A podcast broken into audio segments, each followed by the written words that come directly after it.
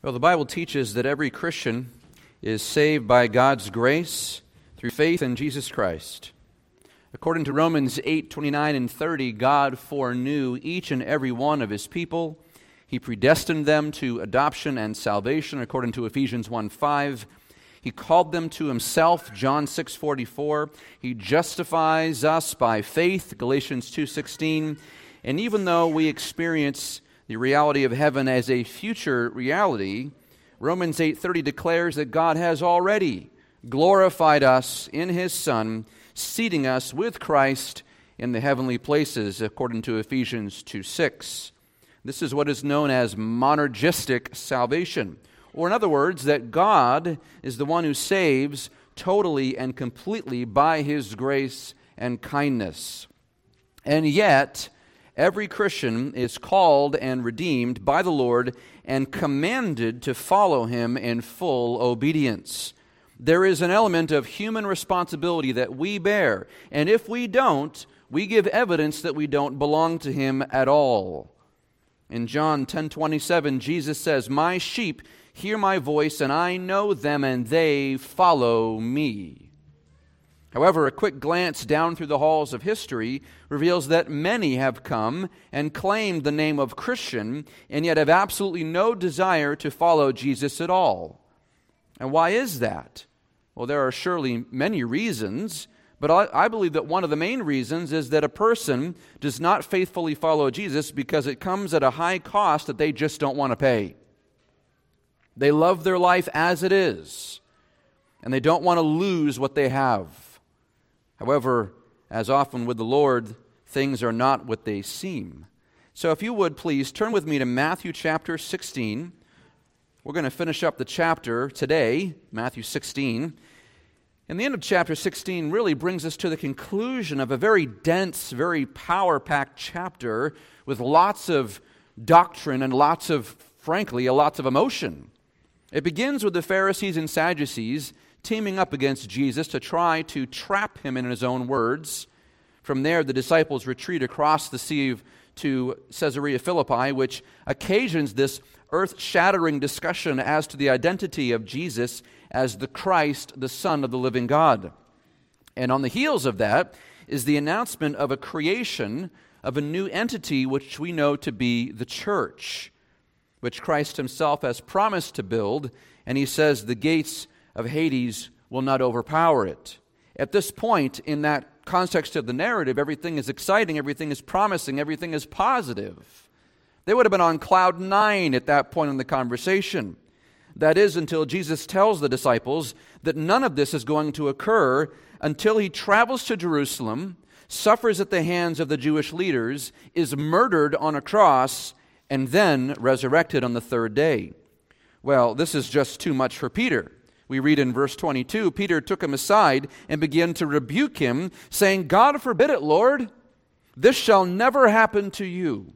To which we read one of the harshest rebukes in the New Testament, verse 23. And he, referring to Jesus, turned and said to Peter, Get behind me, Satan. For you are not steady, you are a stumbling block to me, for you are not setting your mind on God's interests, but man's. And it's on the heels of that very sharp rebuke that the, that the, uh, the Lord turns his attention back to the, the disciples and he dispenses the following Matthew 16, starting in verse 24. Then Jesus said to the disciples, or his disciples, If anyone wishes to come after me, he must deny himself and take up his cross and follow me. For whoever wishes to save his life will lose it, but whoever loses his life for my sake will find it. For what will it profit a man if he gains the whole world and forfeits his soul? Or what will a man give in exchange for his soul? For the Son of Man is going to come in the glory of his Father with his angels, and will then repay every man according to his deeds. Truly I say to you, there are some of those who are standing here who will not taste death until they see the Son of Man coming in his kingdom. Now, from the very beginning of Jesus' ministry, he's been calling people to follow him. In fact, all of the disciples were called in the same way. Matthew 4:19 Jesus tells Peter and Andrew when they were casting their nets into the sea he says, "Follow me and I'll make you fishers of men." Matthew, the tax collector, was told the same thing follow me. He dropped everything at that moment and he started following Jesus. In fact, he told the crowds in John 8 12, I am the light of the world. He who follows me will not walk in darkness, but have the light of life. And so, what does it mean then to follow Jesus, or as our text says, to come after him? Because that's what it means to follow someone literally, right? Is to come after them, to follow them, to walk behind them. It means that you observe what the Lord does, you purpose to imitate him, and then you order your life according to his commands. And Jesus had already taught this back in Matthew chapter 10, and we looked at that as a church quite a while ago. But he tells the disciples this A disciple is not above his teacher, nor a slave above his master. And then he says this The disciple is to become like his teacher. The disciple is to become like his teacher. And so more than this, he doesn't just demand obedience, he even demands love. Matthew 10:37, he who loves father or mother more than me is not worthy of me. Now it's not just obedience, it's actually love. We are to love the Lord our God with all of our heart, soul, mind, and strength. That's the Shema. That's Deuteronomy 6 4, is it not? We are to love him. Christ is to be the most prized and loved person in our life. He is to be Lord, Master, Teacher, God to us. We're talking about complete and total devotion to the Lord Jesus Christ. Now, on paper, if I were to write you all a letter and say respond back and check yes or check no, you'd all say yes and amen. Absolutely, that's what we want. I love the Lord, I want to follow him, I obey him, everything. But when you, when you put it to the test, if you're really pressed for it, the question persists Do you really follow Jesus? What would you say if you had to answer honestly? Do you follow the Lord Jesus Christ? And why is this even an issue? Why even ask this question? Well, because the challenge is, is that we want to be our own master. We want to do what we want to do, when we want to do it, how we want to do it. That's the theme song for the culture today, is it not? But that leaves absolutely no room for the Lordship of Christ. And so Jesus lays out three simple conditions for coming after him. The first condition he says here in the text is that to follow him, to come after him, you must deny yourself. Deny yourself. The Greek word that's used here uh, quite literally can mean separate yourself from or even to disown. To disown.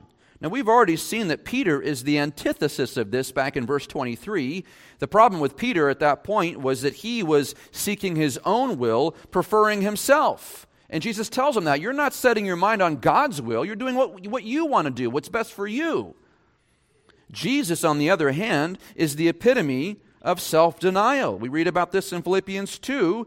Having this attitude in yourselves, which is also in Christ, Paul says, who, although he existed in the form of God, did not regard equality with God a thing to be grasped, but he emptied himself, taking the form of the bondservant, and being made in the likeness of men, being found in appearance as a man. Listen to this. He humbled himself by coming obedient to the point of death, even death on a cross.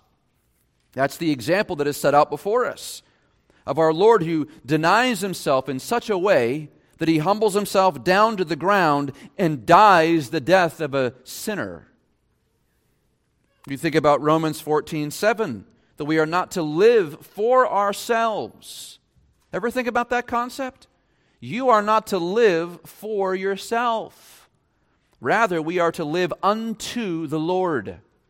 Romans 14 7. Again, self denial says, no to what I want and yes to what the Lord commands. And if we are to come after Christ, we must deny ourselves. The second thing he says is to take up our cross. Now, historically, I think we read this verse a lot as Christians and say, well, yes, if anyone comes after, deny himself, take up his cross. We repeat that and just spit it out very quickly without pondering what this means. Historically, the cross is an instrument of death. It's a place where people go to die. It's popularized by the Romans. It wasn't invented by them, but they just saw that and said, that's a great idea. Let's kill people that way. Take the cross, and tens of thousands of people under the Roman occupation were put to death on crosses. It's an agonizing, brutal, inhumane way to die. But here's the thing you don't carry a cross with the expectation that your life is going to improve. You carry a cross because you know that you're going to end up on the cross and you're going to die. And you're going to die in a way that is excruciating, of the cross. That's what that word means. And so to take up your cross means that you're submitting yourself to your own death. This goes far beyond self denial. This goes to the death of self. And that's what Christianity is. It, it is. It is the death of who you were in your former life of sin and depravity, and then a rebirth into a new life in Christ. That's what Christianity is.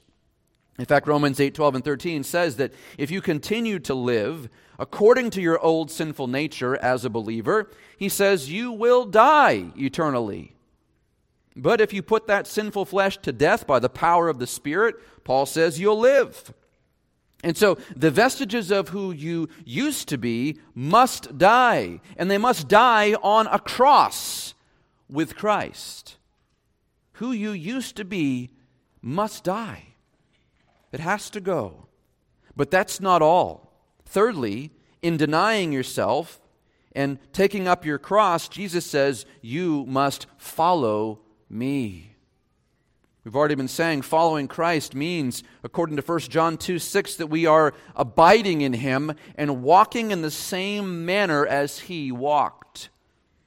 It, what does it mean, beloved? It means that you're learning from Christ, that you're studying his word and all the doctrine that pours out of his word, that you learn of Christ, that you begin to think like Christ, that you begin to speak like Christ, love like Christ, act like Christ.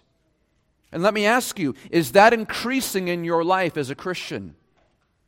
Are you studying and learning of Him? Do you know Him? Not just mentally, I understand the facts around my salvation. Do you know Him intimately? Do you think like He does? Do you think His thoughts after Him? Do you talk like Jesus? Or is your tongue used in the way that it used to be used before Christ? Do you love like him? Sacrificially, selflessly? Do you bear each other's burdens and love them even when they don't deserve love? That's the way that Jesus loves us. Do you love like that? Do you act like him? Do you do the things that Jesus does? In the spirit of John the Baptist, we must decrease that he might increase. But the concern is this, and, and here's where the human element comes back in. If I do this, if I die to myself, I'll lose everything. And this is how the, the person thinks I'll lose my friends, I'll lose my hobbies, I'll lose my girlfriend, my boyfriend, I'll lose my money, I'll lose my habits, my fun, my time, my identity. I will lose everything. And when faced with the concept of losing everything that makes you who are you, the natural man reacts by trying to reverse that and then hold on to everything he has. They tighten their grip.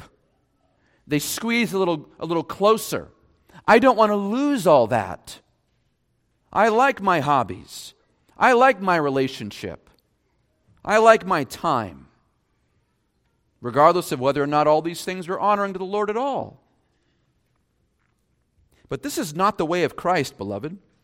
Verse 25, Jesus says, For whoever wishes to save his life will lose it, but whoever loses his life for my sake will find it. See, verses 25 and 26, they elaborate on the notion of self denial from verse 24. So all these verses are connected, they work together. And so, what does denying yourself entail?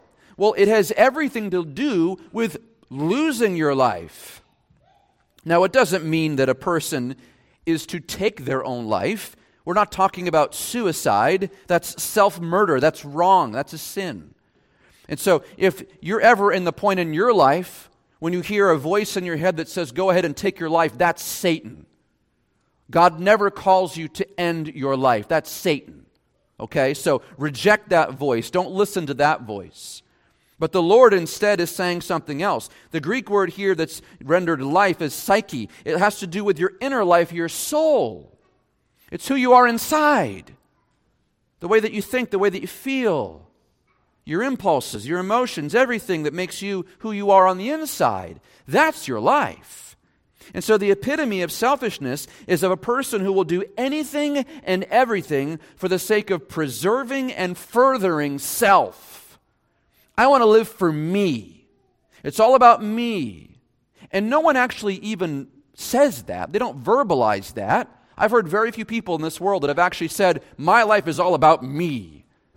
You watch TV shows and commercials, and they say that a lot, but Christians don't usually admit to that. However, I think that a lot of times we think that. We feel that way. We believe that we can, in our own efforts, save our, our souls and save our life. Or we'll say things like this in our, in our minds and our consciousness. We'll say, Well, Lord, I'll give you, I'll give you everything I have. Just leave me a little bit. Let me have this one or two things. And I, I, if, if you just give me this, I'll give you everything else. God doesn't work that way. It's all or nothing for the Lord. When He says lose your life, it's all. It's all, beloved. And Jesus says if you make your life about self preservation and the furtherance of me, you won't save your life. He says quite the opposite. You do that, you'll lose it. You will lose that life the more you strive to keep it, the, the closer you hold, the tighter you squeeze, the more you will lose. But he says, whoever loses his life, and now mark this very carefully whoever loses his life for my sake. He doesn't just say lose for the sake of losing. This is not asceticism. It's not just mere self denial going and marooning yourself on a desert island with nothing but a, a hammock and some water and saying, I'm going to punish myself eternally and that'll do something. That's not what he's talking about. It's not pure self denial because, again, that is inward. That's to make me feel like I'm denying myself. He says, if you lose your life for my sake, do all things for me, he says, you'll find it. You will find your life if you lose it for me. That's the key. It's the cause of Christ. That's what Paul says in Philippians chapter 3, even. I just want to read this passage to you. Philippians 3, just listen.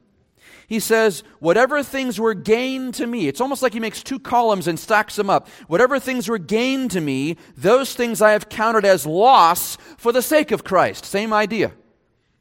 More than that, I count all things to be loss in view of the surpassing value of knowing Christ my Lord, for whom I have suffered the loss of all things, and I count them as rubbish, so that I might gain Christ and may be found in him, not having a righteousness that comes from myself of my own, derived from the law, but that which is through faith in Christ, the righteousness which comes from God on the basis of faith. Paul says, I've looked at my entire life I've taken stock of everything. I've sat down with a big yellow pad and I've written down everything that comprises who I am. And I've ripped out those sheets and I've thrown them in the fire. And then I take another piece of paper and I say, Christ is all. And then I say, that's my life.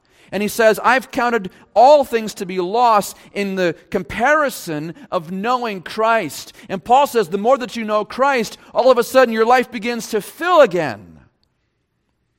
And now the, the view that you take is that now everything is abundant in Christ. My love grows.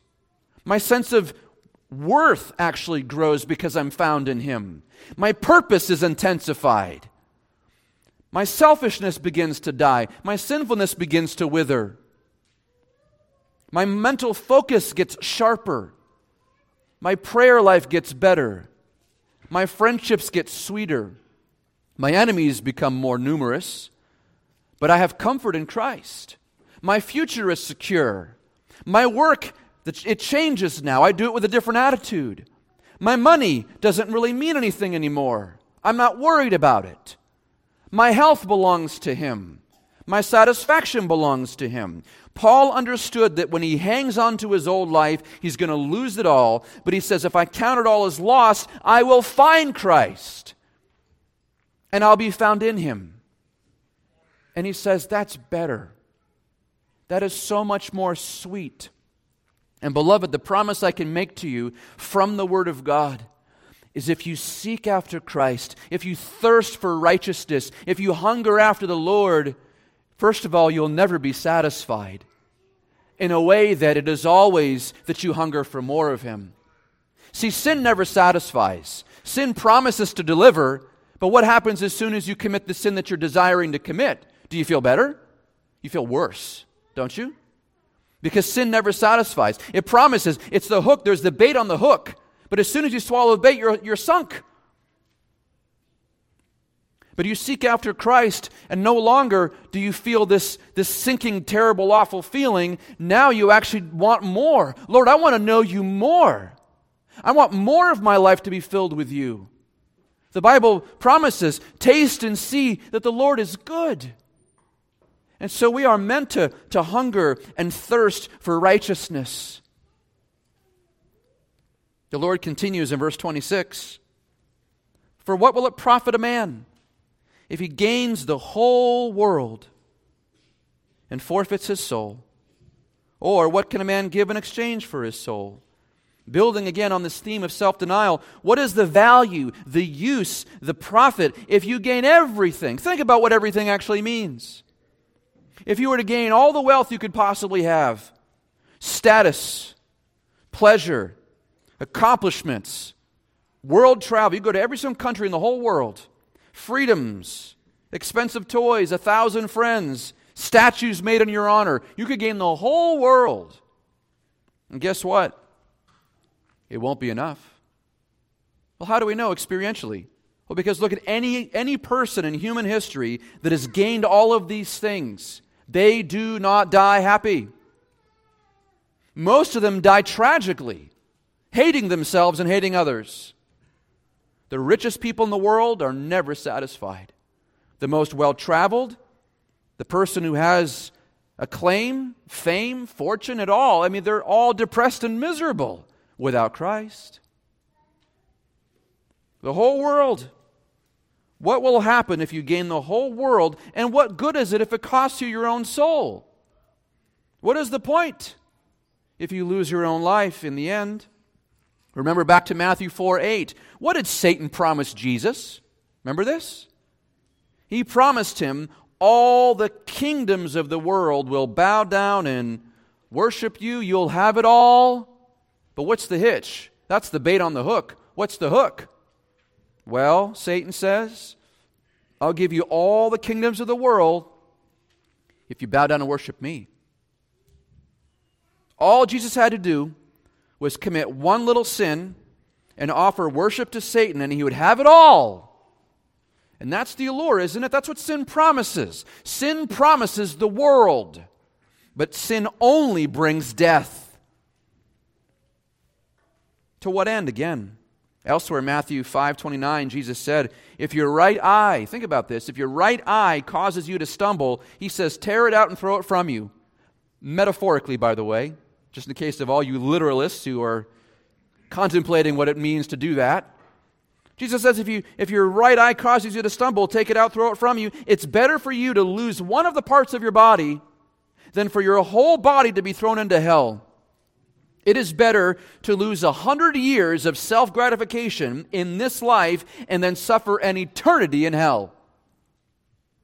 Think about the ratio a hundred years of trying to get everything I can possibly get, load up on life.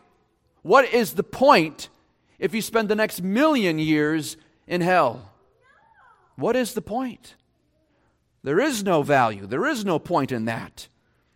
And then somebody will always invariably say this Well, why can't I have both? Why can't I have eternity with God and have a, a great life here? My best life now. Can I have that? Well, except here's the problem the problem is sin. The problem is the, the fact that our sin separates us from God and damns us. And we need salvation in Christ.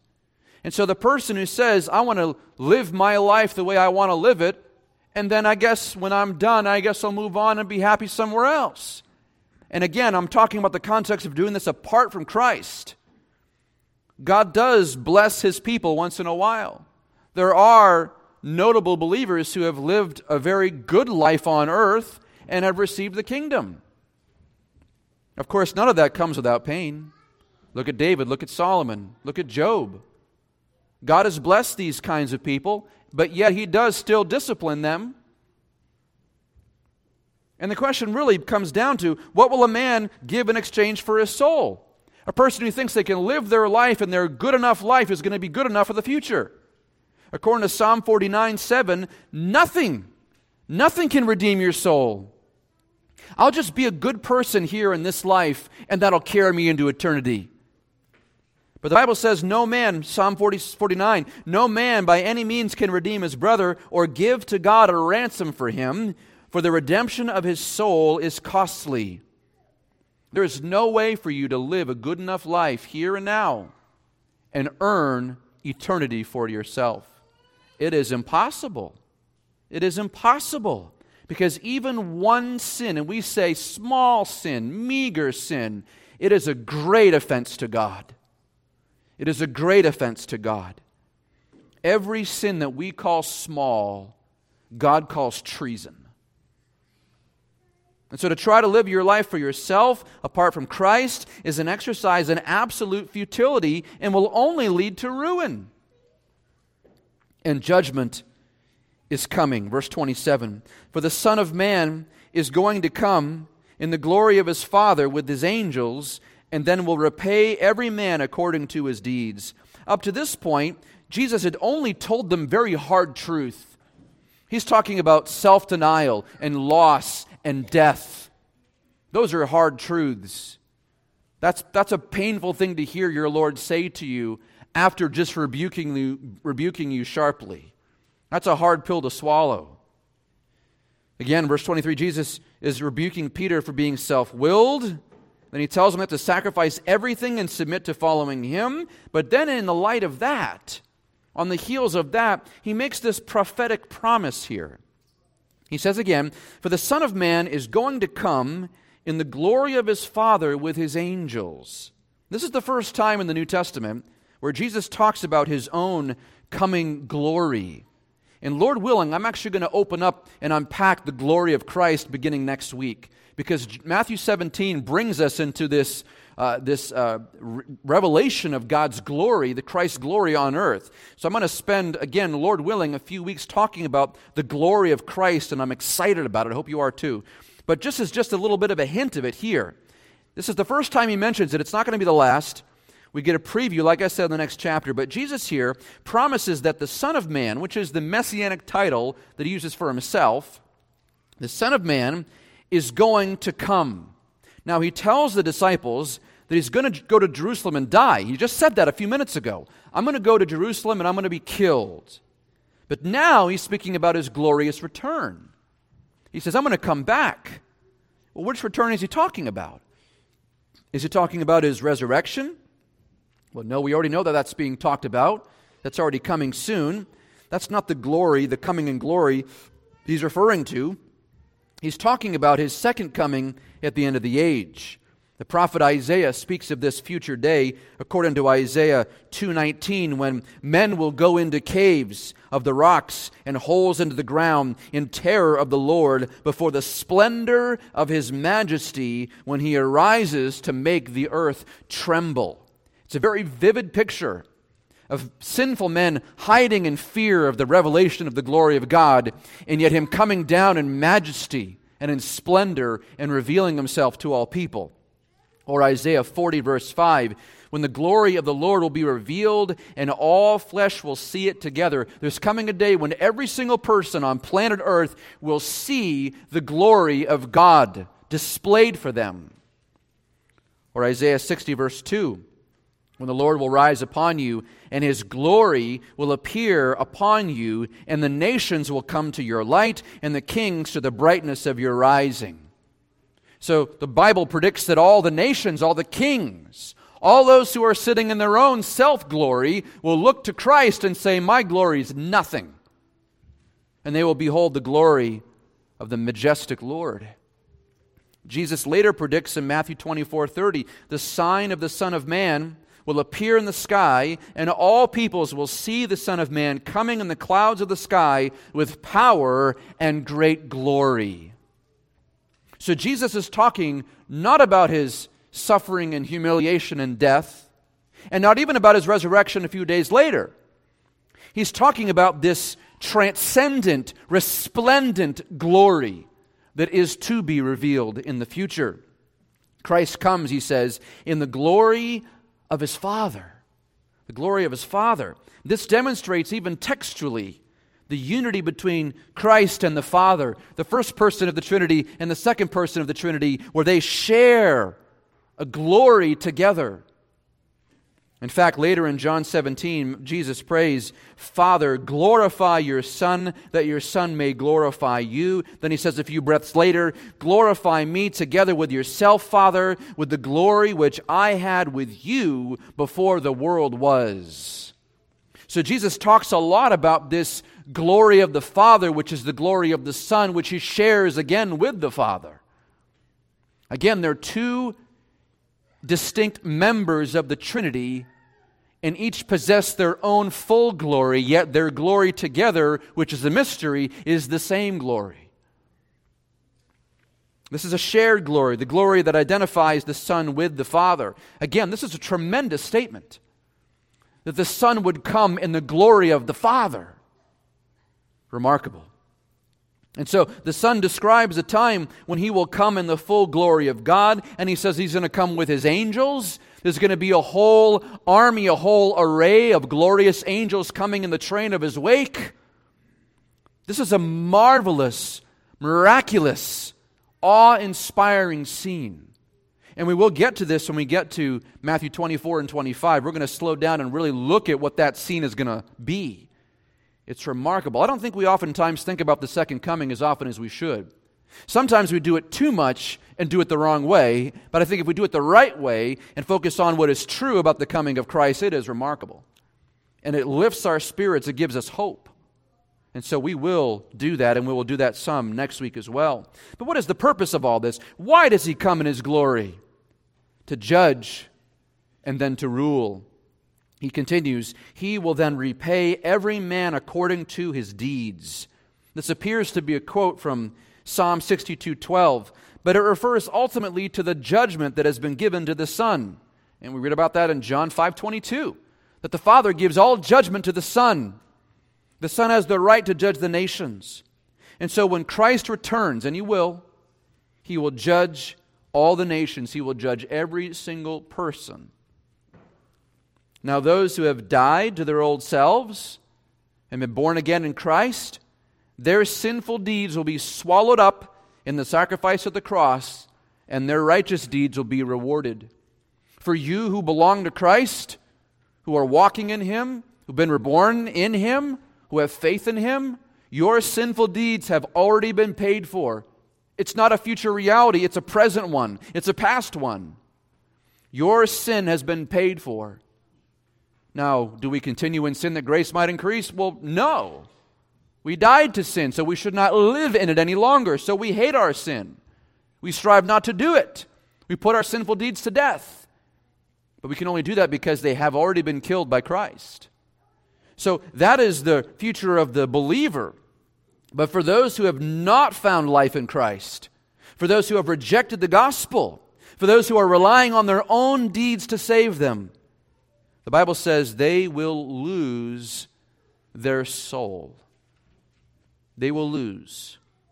Any person who is caught on the last day not following Christ will be judged because they will prove that they do not belong to Christ and have no part with him. Verse 28 Truly I say to you, there are some of those who are standing here who will not taste death until they see the Son of Man coming in his kingdom. Now, if verse 27 gave them cause to fear, and even reading that verse gives me a little bit of trepidation, verse 28 gives them cause to be excited. He says, For truly I say to you, that's a repeated phrase that's meant to express the gravity of what he's about to say. Whenever Jesus says, Truly I say to you, he's saying, Pay attention to this. What I'm telling you is truth. Wake up and listen. So truly I say to you, then he addresses the disciples, there are some of those who are standing here who will not taste death. Taste death, that's a Hebraism, meaning they're not going to die until they see the Son of Man coming in his kingdom. Now, pause button here for just a second. This verse has caused no small amount of debate. Well, what does it mean? Well, let's start with the easiest part of it. Let's start with the most simple part of this verse. Jesus is addressing the disciples that are standing in front of him. Okay? This is about 30 AD at this point. He goes to the cross six or so months later. So these are disciples in 30 AD in Palestine who were standing in front of Jesus, and he's talking to them, and he's assuring them that they will witness a spectacular event sometime in their lifetime before they die. And what is that event? He says, It is the beholding of the Son of Man coming into his kingdom. Now, this opens up a larger discussion of end times and the coming of the kingdom of God. And again, we'll get to that when we get to chapter 24. We'll spend a lot more time talking about what that coming of the kingdom really means. But for our purposes today, many scholars have seen this as a proof text that the kingdom of God has already come during the time of the apostles in their own lifetime that in 30 AD, the disciples that were standing there in front of Jesus would see in their lifetime the full coming of the kingdom of God. Again, some scholars believe that that is what that means. And they would say that because all of them died by the end of the first century, and Jesus promised they would see it before they died, ergo, the kingdom has already fully come within the first century. But frankly, my friends, that's a bit flimsy to me, and to many, by the way only because many of the prophecies that are related to the coming of Christ are not fulfilled in the first century, and many are still to be fulfilled. Instead, many scholars have seen that this verse is really more of a summary statement that could, that could be applied to several coming realities. There's a lot bound up in this statement. For example, the coming of the glory of Christ is certainly seen at his bodily resurrection. And all the disciples saw that, with the exception of one who died. Judas. But all the other disciples, they see Jesus resurrected. That's, that's essentially, in this way, the spiritual kingdom is arriving on earth for those who are being saved. So the coming of the kingdom of God begins at the resurrection of Christ because now life has come. Our sins have been killed on the cross, and now life has come in the resurrection. That's one element of it. Of course, it also might include the glory of Christ arriving on earth in the ministry of the Spirit of God at Pentecost, the birth of the church. In that way, the glory of Christ has come, the kingdom of God has come, because the church is born. Nearly all the disciples, they were present there to witness all this.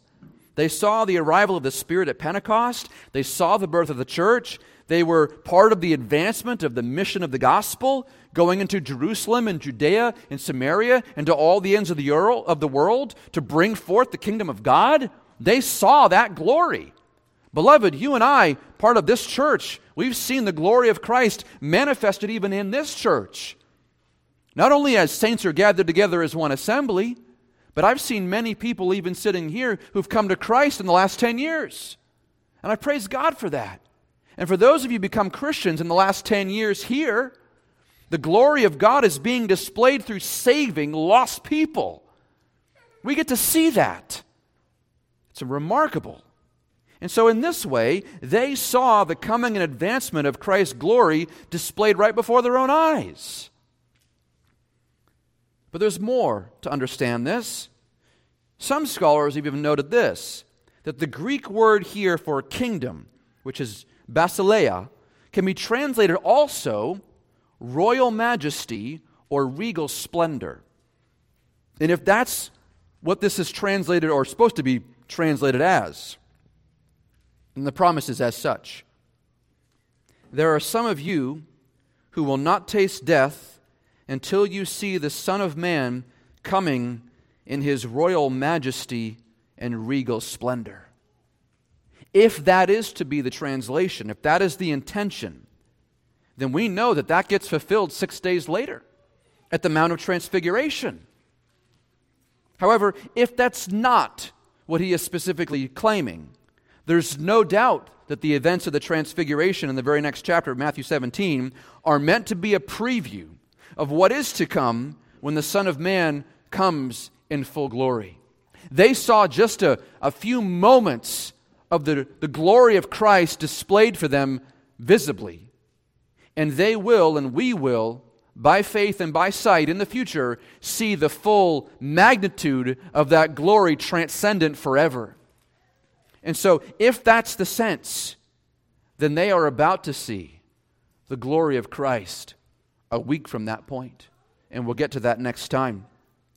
But knowing that Christ is coming again, knowing that this is all true, coming at an hour that you don't expect, the question for us to consider is this How will you respond? What will you do know, knowing that Christ is coming? Will you live for him? Now, I know just by experience that there are many of you who live your lives in the pursuit of the glory of God. I've known so many of you who have denied yourselves and preferred others over yourself. And many of you who do things for the glory of God and serve this church selflessly and serve your family selflessly and serve the Lord selflessly. And I praise God for that. However, when you're faced with that question, will you deny yourself? Will you take up your cross? Will you follow him? Will you do it? Are you doing it? Now, there's always a measure of, well, I am on some level, but I want to be doing that more. Well, praise the Lord. So continue to walk in him, as Colossians says. Beloved, continue. Let me spur you on. Continue to deny yourself, to, to take up your cross and die to your old self, and continue to follow him. Continue to come up after him. Run hard after that prize. Don't stop. Don't stop. And you might be sitting here thinking, yeah, but I've made a train wreck of things so far. Repent now. Tell the Lord, Lord, I've done this in my own strength. I'm wrong. Repent now. Find forgiveness in Christ now, and then walk now. Don't even start till tomorrow or New Year's resolution. Forget that. Do it now. Honor Christ today with your life? Will you lose your life for Christ's sake? Will you count all as loss and find Christ? And some of you might have to make very difficult decisions. That might mean that you break off a relationship with someone you're not married to because you're not pursuing it righteously. That might mean that you might have to leave your job that is a stumbling block to you and causing you to sin. That might mean you have to kill some idols it might mean you have to give up some hobbies. It might mean you have to stop watching some TV shows. It might mean a lot of things for you. I don't know. That's between you and the Lord. You and the Lord. But ask Him and ask yourself a very honest question Lord, is there anything standing in the way of following after you? Lord, show me how to deny myself Show me how to die to my flesh and show me what it means to follow you in obedience. And whatever He convicts you of, whatever the scriptures tell you, whatever the Lord is impressing on you in terms of spiritual conviction, again, provided it aligns with Scripture. Don't ever do that apart from Scripture, by the way. Align your, your desires, align your, your impressions with the Word of God. But whatever he convicts you to do, follow him. Follow him. Because here's the promise if you chase after your own desires and you grab onto your own life to save it, you'll lose it. But if you lose this life for the cause of Christ, I promise you, on behalf of the word and authority of God, you will find it. You'll find life in Christ. Let's pray. Heavenly Father, we are grateful to you for your loving kindness and provision. Uh, Lord, the Christian life for us is difficult. It's through many tribulations that we enter the kingdom of God, the Bible says. And so, Lord, we don't come at this lightly. We don't come at this willy nilly and just thinking this is nothing. This is heavy at the same time. This is burdensome because our sin is so burdensome. But Lord Jesus, you promise us in Matthew 11 to come to you, to follow after you. And you tell us that you'll make our burdens light, to, you'll, we'll, you'll give us your yoke, which is easy for us. That we'll lose the life of sin, we'll lose the life of self, and we follow after you, and your burden is easy, your yoke is light. And you tell us that we will find rest for our souls. When we submit ourselves to you, we can take a deep sigh of relief that my life is not my own. I've been bought with a price. My only responsibility is to glorify you in every aspect of my life. Lord, that you would own all that I have. And Lord, this is such a high calling for us. And for many, this comes at a high cost. But Lord, I pray that each of us would count the cost and it would not seem frivolous to us. It won't seem like a waste, but rather that we'll respond the way Paul does and say, I've looked at my whole life and I count everything as loss because you are so great and so worthy of my praise. God, would you work in us and convict us to follow hard after you? Lord, we love you and we want our love for you to grow. Help us, Lord, O oh God. We pray this in the name of our Savior, Jesus Christ. Amen.